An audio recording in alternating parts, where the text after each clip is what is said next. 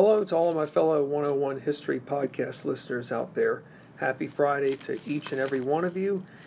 Hard to believe that this coming week will be the final week of January, being the first month of 2021. What a month it has been. But you know what? At the same time, uh, for those of us living in the United States, um, we did get to see some um, unique history uh, be made that is done once every four years. Either um, a new president is sworn in or the current president is um, sworn in for a second term, but um, it just so happens to be that this go around it's a new administration. And regardless of the circumstances, sometimes um, a switch and um, transfer of um, not just transfer of power, but in terms of political party is not always a bad thing either. But given the circumstances that we're in, um, it's probably not all for the uh, bad either. But that's as far as I'll go. Um, my podcasts, as many of you all know, are meant to uh, teach history, not uh, politics. But here we are again discussing Peter L. Bernstein's Wedding of the Waters, the Erie Canal, and the Making of a Great Nation. Well, when I was with you all on the air of the previous um, time, um, I had mentioned at the very end that we had finished part three. And then I decided to throw in a little bonus and let you all know that there were a total of five parts to this book. So, given that we just finished part three from the previous podcast, that now means we're 60% of the way through. Now we're on to part four, which is titled The Stupendous Path. What does stupendous mean? I, to me, it means challenging, or it could be very um, difficult. Um, a challenge that will either make or break what has already been accomplished and whether or not what the task before us will sustain um, all previous accomplishments, given that the Erie Canal, um, yes, it's supposed to be a landmark, um, a landmark um, transportation measure or transportation project, and yes, it's already proven that. But in order for this canal to really become grandiose, there's one remaining part. And that's what this podcast episode is going to be focused on.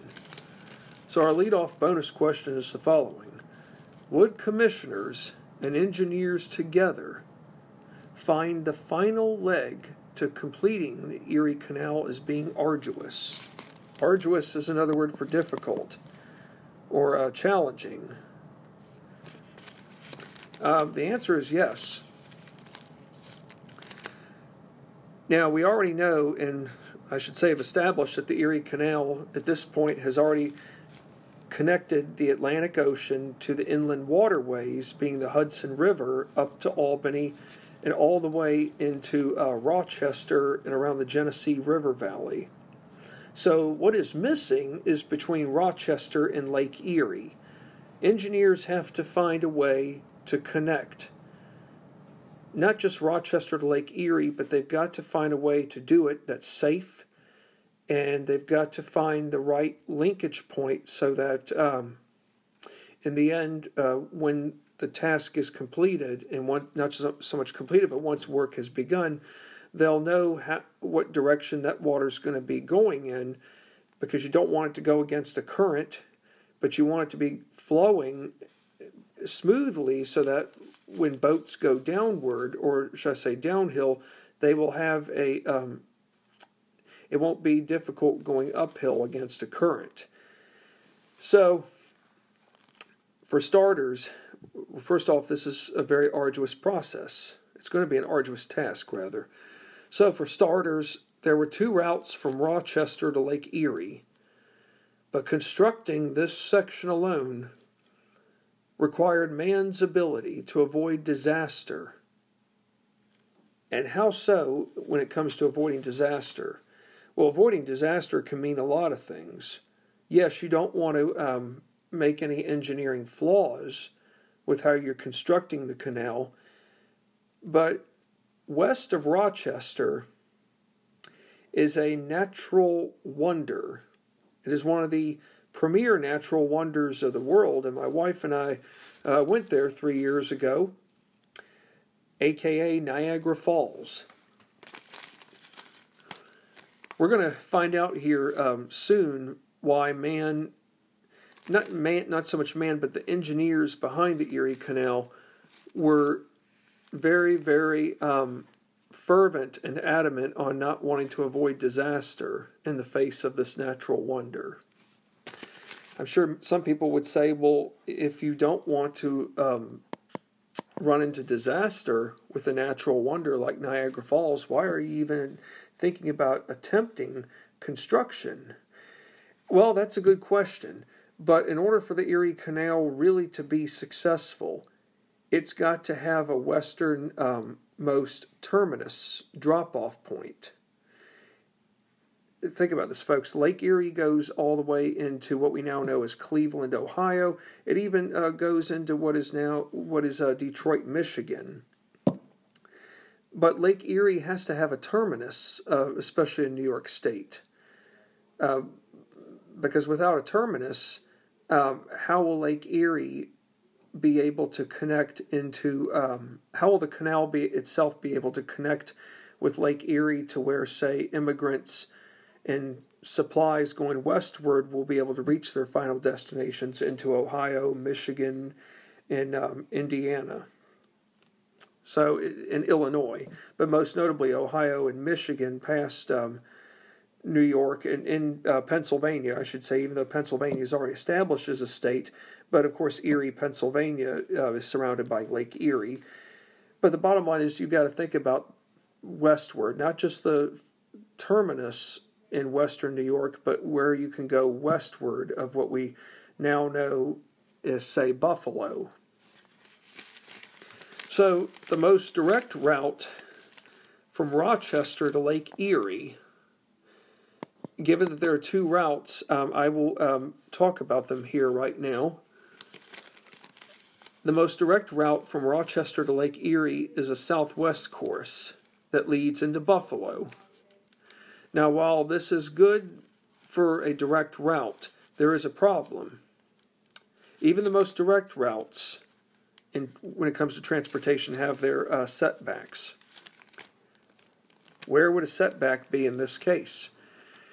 The disadvantage involves a summit, or let alone the highest point on the route, where the course would would be 75 feet above the level of Lake Erie. This prevented the lake itself from becoming a direct water source to the canal. The streams are too small. Well, if your streams are small, how is that going to ensure that boats are going to be able to um, move freely along that section. Very likely, if the streams are too um, small, that also means that um, that boats could get stuck. Boats could um, could uh, what do you call it flatten out as a result of hitting a rock below. So that's a huge uh, disadvantage right there. So what about the alternate route? The alternate route went directly west from Rochester, or I should say it goes directly west from Rochester and remains close to Lake Ontario's shoreline for 70 miles. The canal at, the, at this point would make a 90 degree turn southward and move down to Lake Erie 30 miles away without requiring the use of locks. So, if I have to choose between the alternate route versus the most direct route, I think it's fair to say that the alternate route is better. I would say so. If anybody thinks the first route is a better choice, then um, something's not right. The alternate route obviously isn't as um, shallow, and um, it's um, and it's basically the alternate route has more um, advantages than the most direct route. You know, even in modern day times, when it comes to transportation, in terms of getting somewhere from point A to point B, you know, uh, where my wife and I live, we live in uh, what's called Central Virginia, and uh, we live in Midlothian, which is not far uh, from Richmond. But where we live in relation to, say, Washington, D.C., is about two hours, depending on the traffic. Well, sometimes you never know what to expect on Interstate 95. So, what would be a good alternate route? If, say, my wife and I were to go to DC anytime soon, and we wanted to um, cut down on traffic congestion on Interstate 95, the best way to go would be to start out going 95, but then get off on an alternate uh, route being US 301. It would cut out the entire Capital Beltway. Even though we might be driving a little bit longer, I would rather cut out as much traffic on not only just on Interstate 95, but cut out the whole Capital Beltway to where once we got into DC, we would have um, we would be saving on time. That is, we would we would be cutting down on time spent having to be stuck in traffic. So, while yes, alternate routes might be a little bit longer, in the end, those alternate routes actually do save you time from not having to be stuck in traffic, or I should say, gridlock. So, um, here's another bonus question right here for you all. Would a, would a 90 degree turn southward heading down to Lake Erie become the most difficult and yet amazing feature to the Erie Canal as a whole? Yes. Let's talk about that.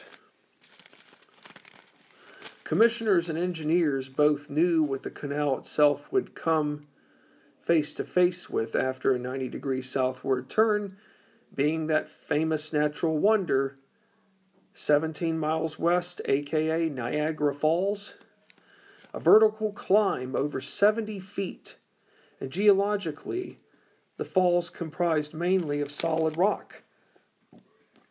Well, my wife and I have been to Niagara Falls. We went nearly um, three years ago uh, this spring.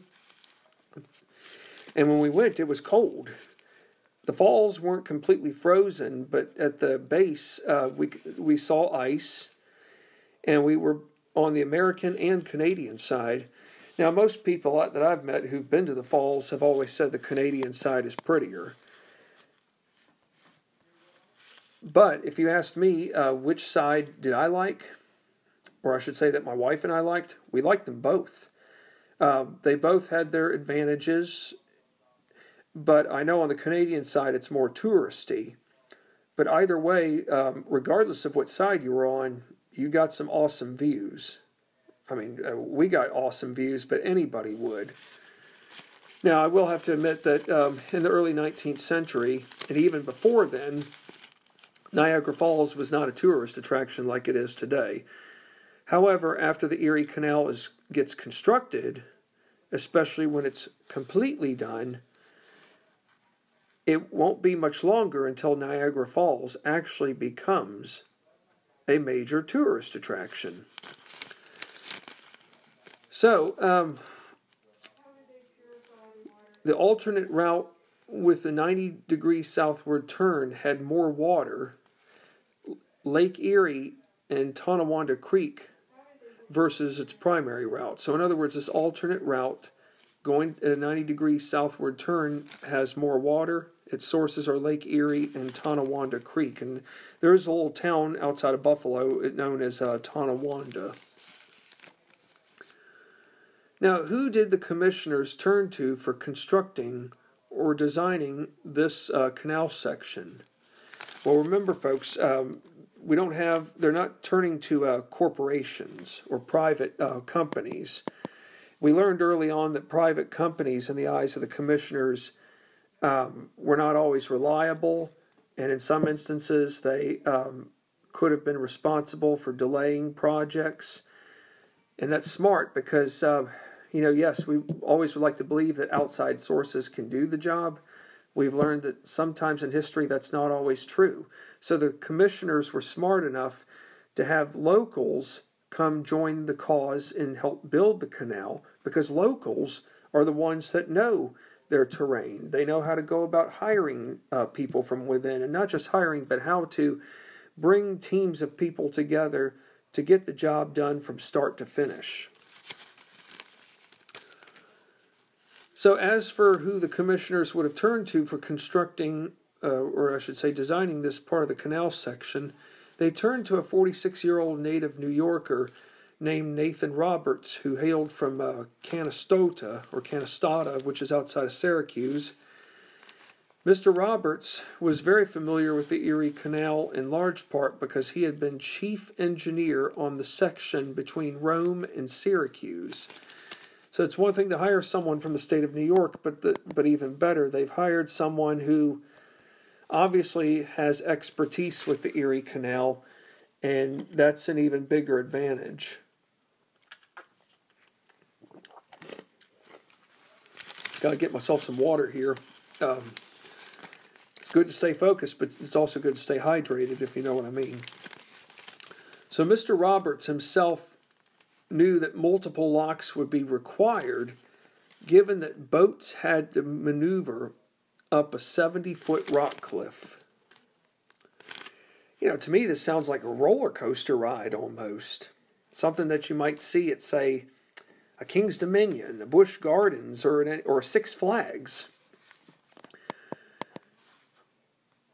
So many of you all, I'm sure, are wondering um, how is this going to be achieved? Isn't this dangerous? I mean, is this the point where the canal's image could be destroyed if it doesn't go as planned.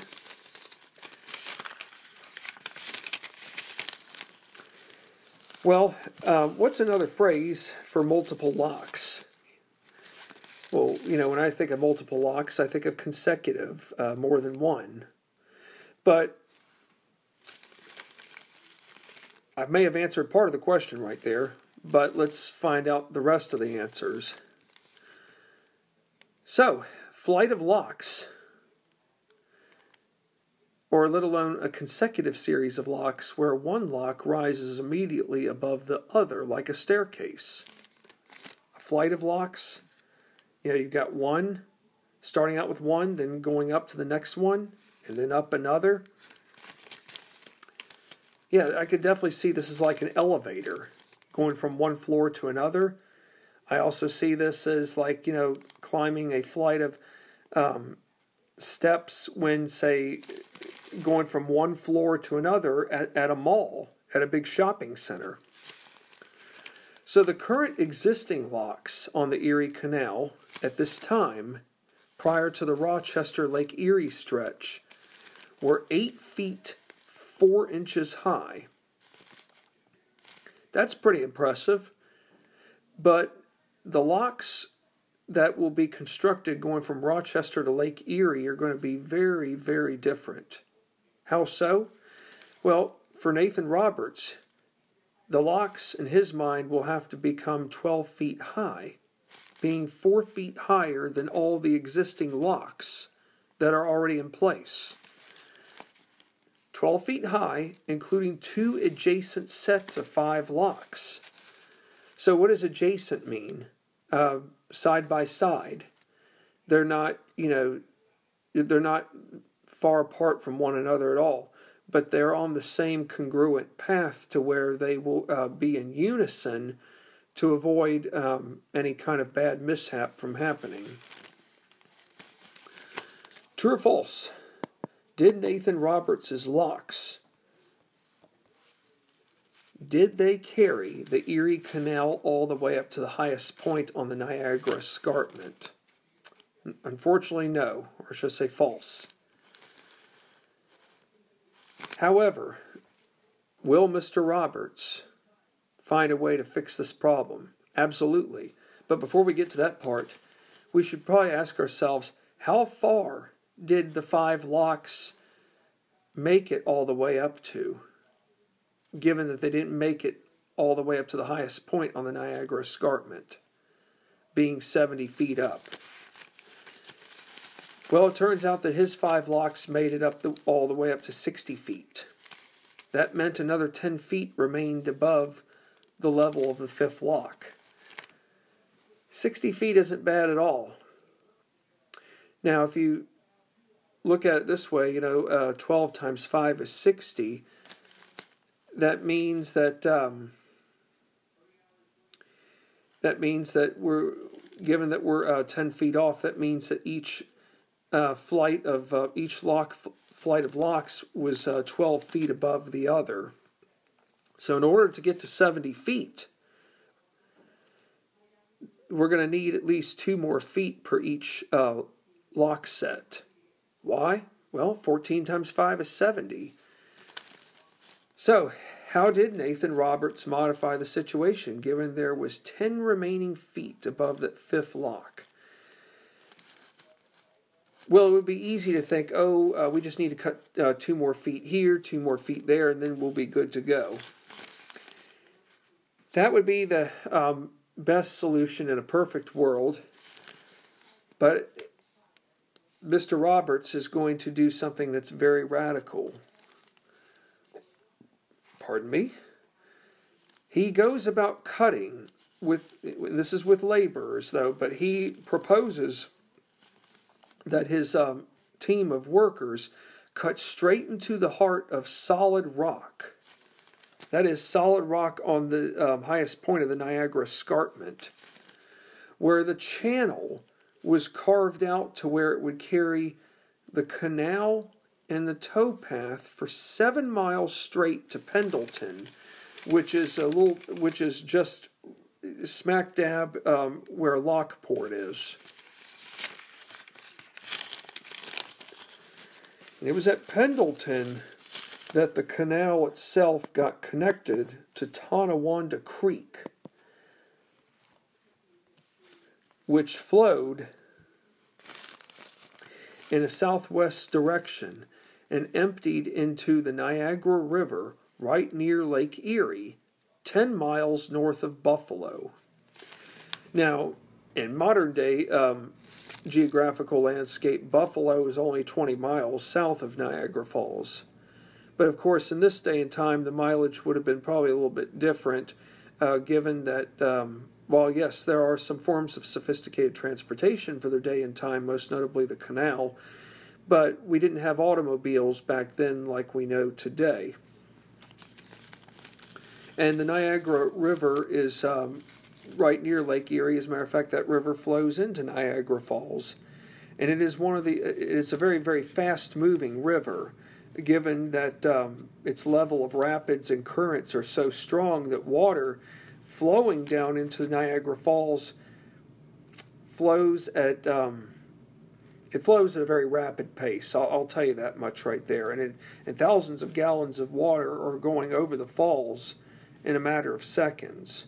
So this isn't your average uh, waterfall that's just taking a leisurely pace uh, so if you see it up in person, obviously with my, what my wife and I did three years ago when we, when we were in Niagara Falls, it was pretty powerful to watch that water flow um, downstream very very quickly. And if if any of you all do go to Niagara Falls one day, not trying to get off subject here, but I'm just uh, want to point out something here.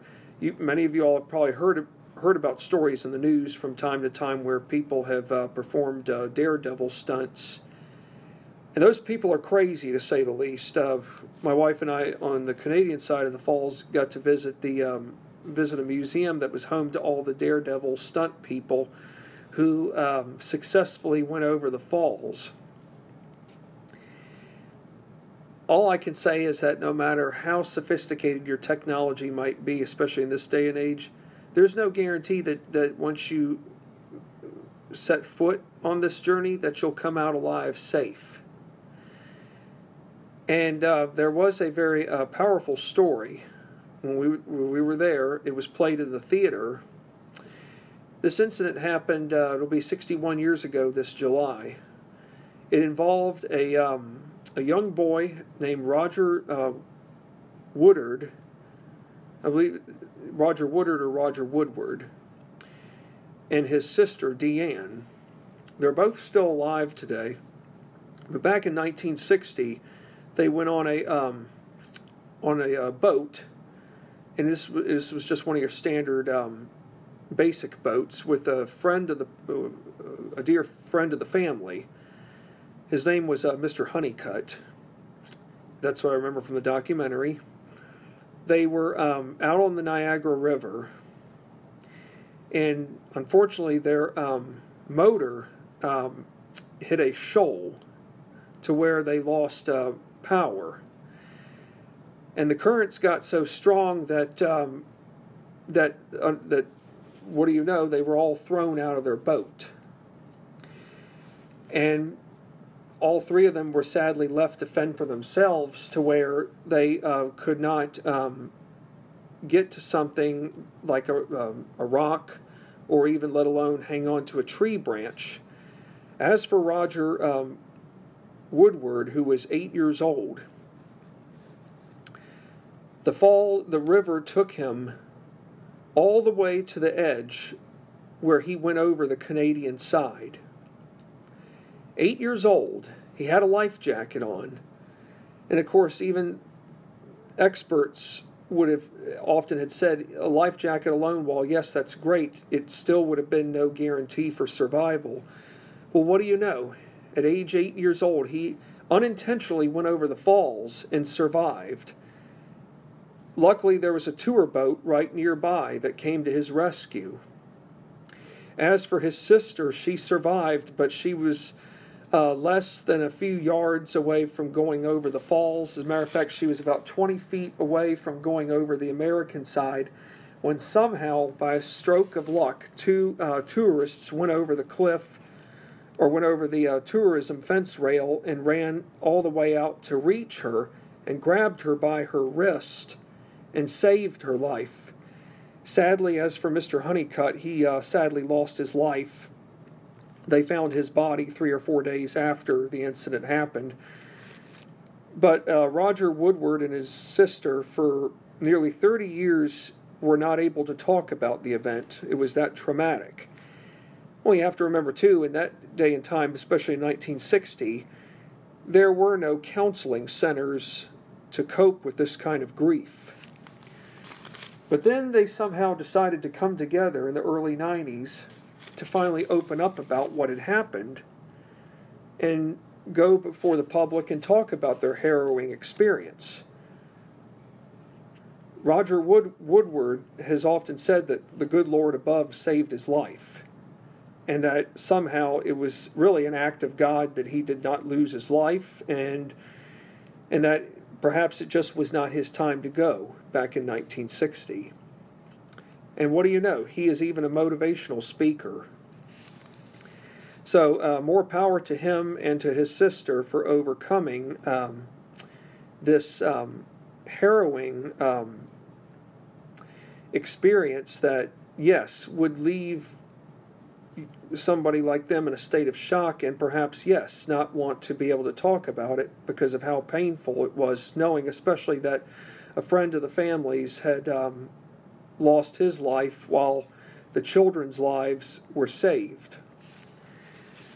So, I guess my advice to you all is this definitely visit Niagara Falls, but don't be, well, Roger Woodward and his sister weren't daredevils, but yet somehow God spared them from something that they didn't have control over. But my advice to you all is don't be daredevils, don't go down. Um, in a, a, sophisticated piece of technology and think that if I go over the Ni- over Niagara Falls, regardless if it's on the American or Canadian side, that I will come out alive. There have been plenty of people who have, and there have been plenty of people who haven't. But all in all, my best advice is to uh, take a boat ride on the American or Canadian side. Unfortunately, we didn't get a chance to do that, but view it from a distance, and you still get a, breath. You still get breathtaking views of a natural wonder of our um, great uh, country. So um, that's my uh, what do you call it tourism um, piece for this uh, podcast session. But back to our focal point here. Lockport um, is just north of Niagara Falls, and my wife and I have been there. And I'll talk a little bit more about that towards the end. But but what I'm going to be talking about right here is essential with in regards to Lockport because it is the town where the construction began with digging a channel known as the Deep Cut that went through the Niagara Escarpment beginning in early 1823. So our bo- next bonus question here is the following: around around the time which the Erie Canal was being built, what did Lockport become known for producing? Electric power that was generated by surplus waters from the canal. Well, think about this the water is being reused rather than going to waste. Deep cut that began south of Lockport was nearly 13 feet below the escarpment's rim, but the next mile and a half, being the highest point of the Niagara escarpment, rose higher to where excavation was 30 feet deep. The escarpment's composition was very solid to where drill holes for blasting got broken. I don't believe the, these people went to the um, went to like a Lowe's or Home Depot to get some power drills and start uh, drilling holes through this escarpment. This thing is solid thick. Wouldn't it be safe to say at this point, well, maybe you should give up and just let nature win here? That's part of man. I'll have to admit, maybe that's been part of man's problem for some, for many of years, in that while man has made unique accomplishments, at the same time, there will be people who will say at what expense did those accomplishments come at when it involved nature. Bonus question right here. Uh, given that the drills themselves became ineffective, what would be used instead? Gunpowder. Gunpowder did prove to be effective, but it was very unpredictable given that once the fuse or let alone the fuses, were lit. Explosions could send debris anywhere, including the streets of Lockport. So think about like this um, gunpowder is like dynamite, except um, in this in this day and time, or in, at the time that this was being constructed, they were actually um, using um, like a match or a um, or a, um, a stick with that would um, fire, that would um, light a fuse. Uh, th- they were using multiple things. And while, yes, all this, um, while the explosion would have worked, and it did, but where is that debris going to go? It's not going to go in one place, it could go anywhere. So, how would the debris itself from the bottom of the deep cut get removed? How are you going to remove that? Can't you can't call up the Department of Transportation at this day and time, but workers who are out here have developed what's called a derrick. And usually, when I think of a derrick, I think of um, an oil field or oil rig. But this was a boom for swinging buckets downward to where the um, workers would collect shattered debris.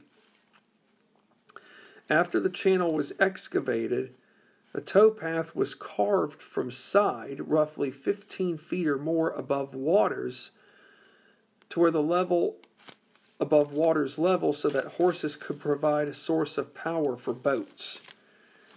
Boy, I tell you, I don't know how those horses could do it. Those horses better have been in some good shape.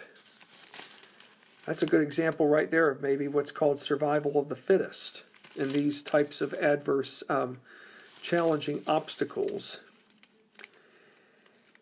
Now, how many years did the Deep Cut project uh, take, given that it started in 1823? Well, it took three years, and it was finally completed in June of 1825. And what's even more unique about this project was that nothing of this proportion had ever been attempted before. So, what major city in New York or New York State would become the um, westernmost um, terminus of the Erie Canal. Buffalo, New York. And my wife and I did go to Buffalo three years ago during our um, time spent in Niagara Falls. That is a great city that's in uh, Erie County. And, uh, you know, for a long time, from what people had told me before, that Buffalo um, Buffalo had uh, lost a lot of uh, people who moved elsewhere, buildings closed, and then all of a sudden, um, the right people at the right time came along and decided to reinvest in the city. And from a few years back, Erie County was one of the faster growing cities in, or counties in New York State. So when my wife and I were there, we saw um, a lot of unique uh, things. Um, their unique breweries were there. Uh, we, matter of fact, we went to a brewery. We even ate at a place in Buffalo known as the Anchor Bar, And what's unique about the Anchor Bar is that back in 1964, that is where buffalo wings, as we know, got um, invented. And as a matter of fact, they have a documentary on the Cooking Channel about how the buffalo wings were started in back in 1964. But if you ever do visit in Buffalo, definitely eat at Anchor Bar. Those uh, buffalo wings are really, really good.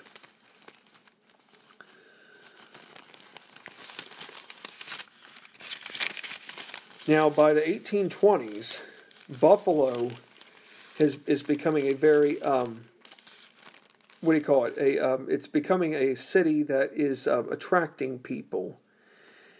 And it has expanded to where population reached 2,500. Now, that doesn't seem like a lot, but by the start of the 1820s, for a city like Buffalo to have almost halfway to 3,000 people, yeah, that, that's a big deal. So the city has expanded to where, yes, the population has reached 2,500. This includes five churches, six schools, a courthouse, library, theater, Masonic Hall, to 50 shops of various necessities. That might as well be the equivalent of a shopping mall, or of how many shops are in a shopping mall, or a, um, a prime outlet center. You also have, uh, Buffalo is also home to 17 attorneys.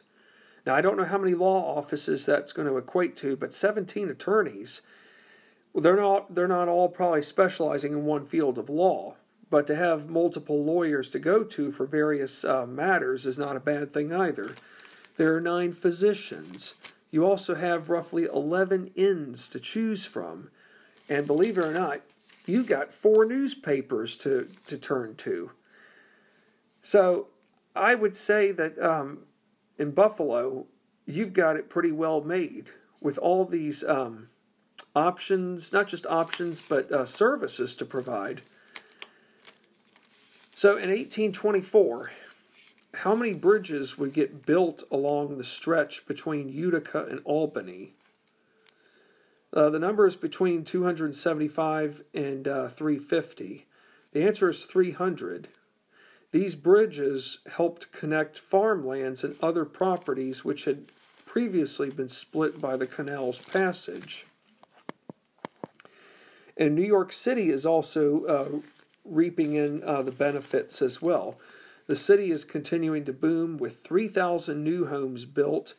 And then cities like Utica, Syracuse, and Troy, Troy is outside of Albany, a new measure comes into play known as a hydrostatic lock.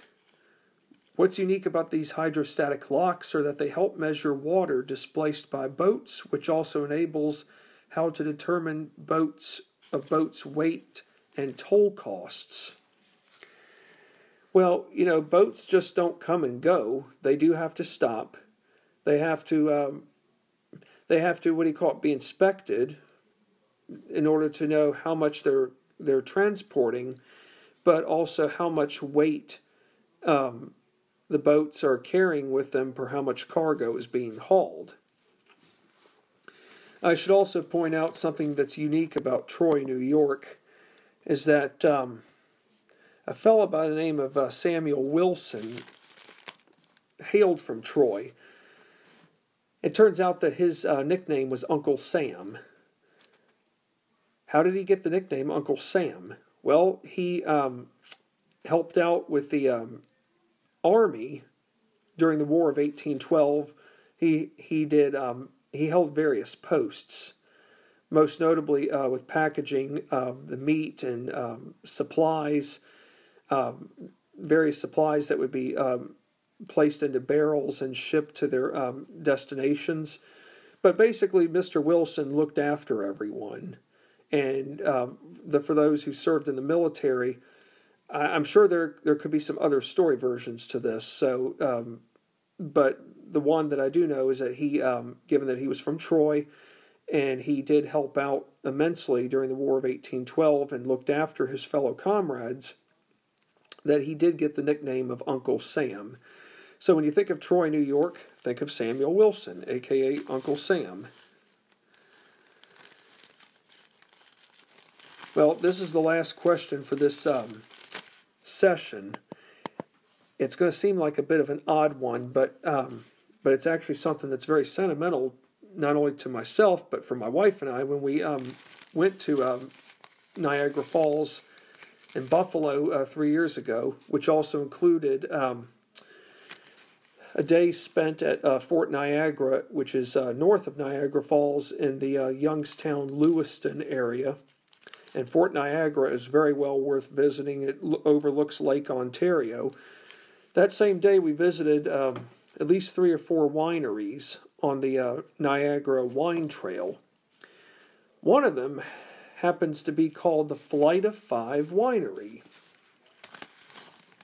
So, is there a winery in New York State which honors engineering feats from Lockport? Well, as I said a second ago, there is a winery named the Flight of Five Winery. And I'm, I've got right here in front of me the two wine bottles that my wife and I purchased a red and a white. And what's unique about the uh, bottles is that they have each of them has a lock.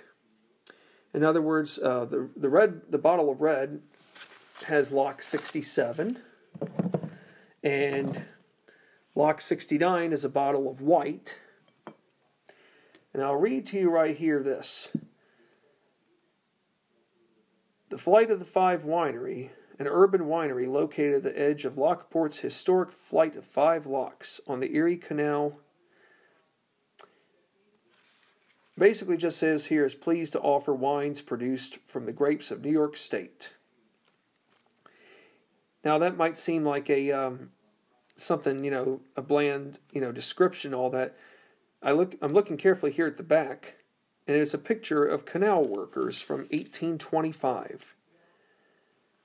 These workers were a part of something that was very grand, not just for the canal itself, but for building the final section of the canal that was the most difficult.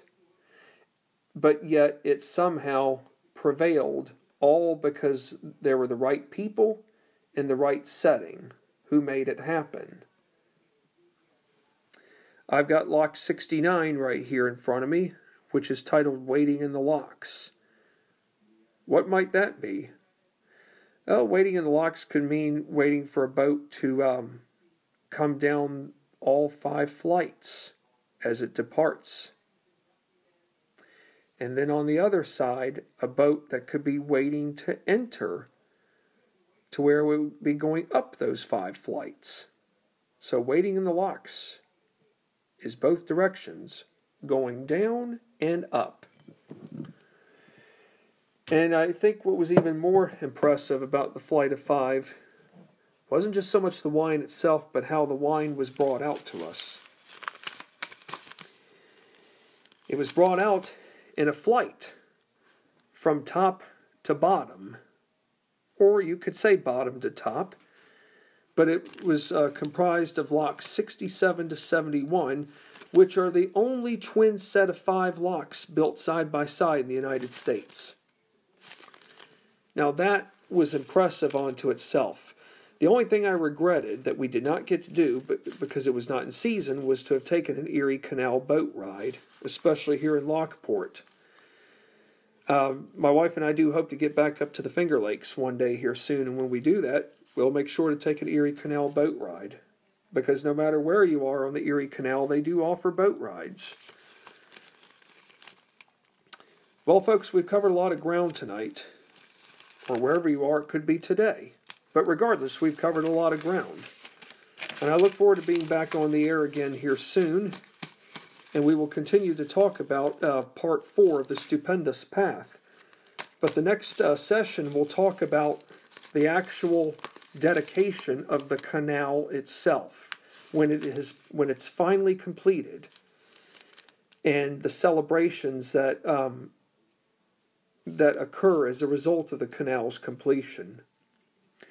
Think about it. We started in 1817 and we're now into 1825. I tell you, it has been an amazing journey, especially for those who sacrificed so much in planning this, but yet never got to see the final uh, result. Most notably, Cadwallader Colden, who first surveyed the Mohawk, you know, River Valley back in 1724. He died in 1776. But thank heaven, but despite him not being able to see the end result, there are others who have, most who will, like DeWitt Clinton, Daniel Tompkins, even though he was a skeptic about it, but yet he will still be around to see it. Um,